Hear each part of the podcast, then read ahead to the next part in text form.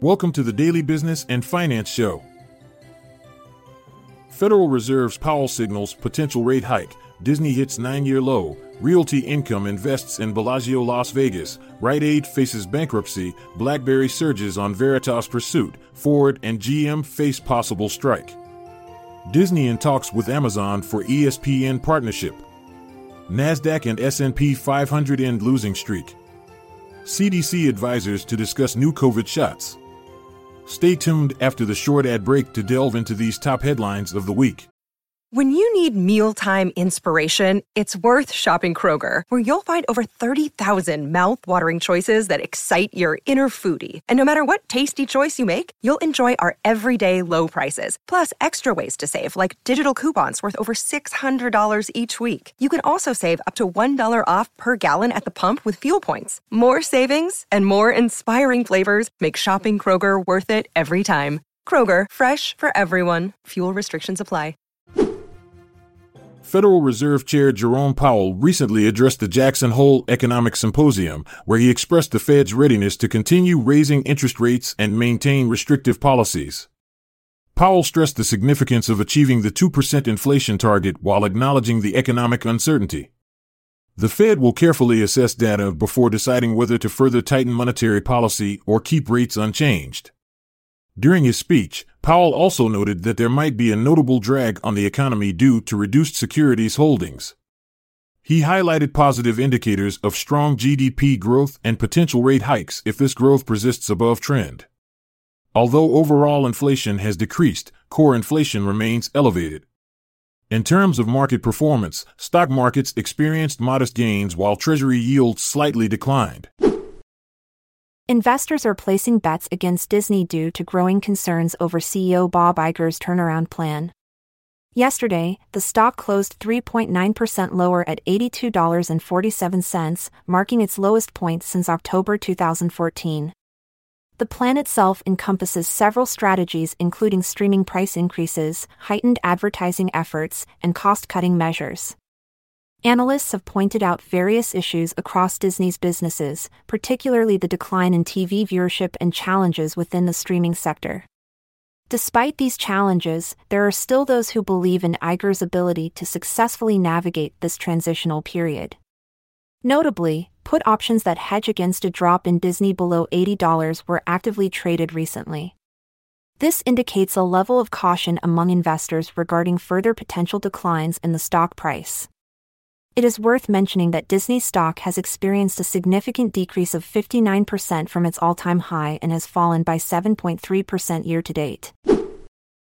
Blackstone's Realty Income Trust, BREIT, has reached an agreement to sell a portion of its stake in the Bellagio Las Vegas to Realty Income for $5.1 billion. As part of the deal, Realty Income will invest approximately $950 million in a new joint venture that will own 95% of the Bellagio's real estate assets. Following the transaction, BREIT will retain a 73.1% indirect interest, while MGM Resorts International will maintain a 5% stake. The expected completion date for this transaction is Q4 2023. Rite Aid has announced its intention to seek Chapter 11 bankruptcy protection in the near future. This decision comes in response to the company's substantial debt of $3 billion and its potential legal liabilities related to opioid lawsuits. The Wall Street Journal was the source of this information. On Friday, Rite Aid experienced a significant decline in its stock price, with shares closing down approximately 51% trading was briefly halted during this period. It is important to note that Rite Aid has not yet reached any agreements with federal or state governments, nor with individual plaintiffs, regarding its potential liabilities stemming from opioid related issues. If Rite Aid proceeds with filing for Chapter 11 bankruptcy protection, it will join other pharmaceutical companies such as Mallinckrodt, Endo, and Purdue Pharma who have also declared bankruptcy due to similar litigation concerns. Shares of BlackBerry experienced a significant surge of 14% on Friday. This increase in value came as reports surfaced indicating that Veritas Capital, a private equity firm, has expressed interest in acquiring the cybersecurity focused company. It is worth noting that other potential buyers are also considering either purchasing specific divisions or acquiring the entire company. In response to these developments, BlackBerry had previously announced its exploration of strategic alternatives and has sought guidance from Morgan Stanley and Perella Weinberg as its advisors. The United Auto Workers Association has received 97% approval from workers at Ford, General Motors, and Stellantis to potentially go on strike. This vote does not guarantee a strike but grants the union the authority to initiate one if an agreement is not reached by September 14th. The union's demands encompass wage increases and the removal of tiered wages and benefits. Despite this threat, auto stocks have largely disregarded it, with Ford experiencing a 0.55% increase, GM facing a 0.47% decrease, and Stellantis enjoying a 1.6% rise in stock value. Walt Disney is currently in discussions with Amazon to bring ESPN, its sports broadcasting service, into the world of streaming. There is a possibility that Amazon could offer ESPN through its streaming platform and potentially acquire a minority stake in the operation. This potential move not only clarifies ESPN's future, but also signifies a shift in the competitive landscape of sports as Amazon expands its presence in sports streaming. In terms of pricing, ESPN is considering offering its comprehensive streaming service at a monthly price range of $20 to $35, which would make it the most expensive option available. The partnership discussions are centered around no more than 30% of ESPN's financial stake.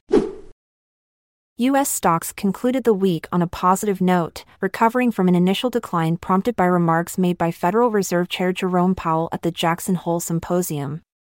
The Nasdaq Composite, which is heavily focused on technology stocks, climbed 0.94%.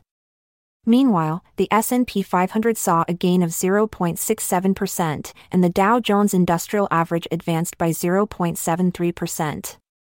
Powell's comments indicated that if necessary, the central bank is prepared to further increase interest rates. However, he also acknowledged that inflation remains elevated. Following his statements, Treasury yields rose with no change in longer term yields and a 6 basis point increase in two year yields. The CDC's Advisory Committee on Immunization Practices is scheduled to convene on September 12 for a discussion regarding the introduction of new COVID 19 vaccines. This meeting sets the stage for a probable rollout in the near future. President Biden has made a request for additional funding to support the development of these vaccines and is anticipated to recommend that everyone receive the updated shot.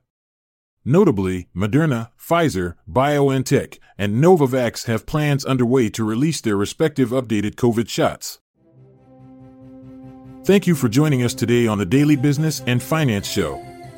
Stay informed, stay inspired, and we'll catch you next time. Goodbye. I'm Montgomery Jones. And I'm Amalia Dupre. Let's part ways for now until tomorrow arrives. This content is sourced from the Seeking Alpha website, so support our podcast by becoming a Seeking Alpha Premium subscriber. See the show notes page for links to sign up. This episode is produced by Klassic Studios. Check out our other podcasts in our network at klassicstudios.com.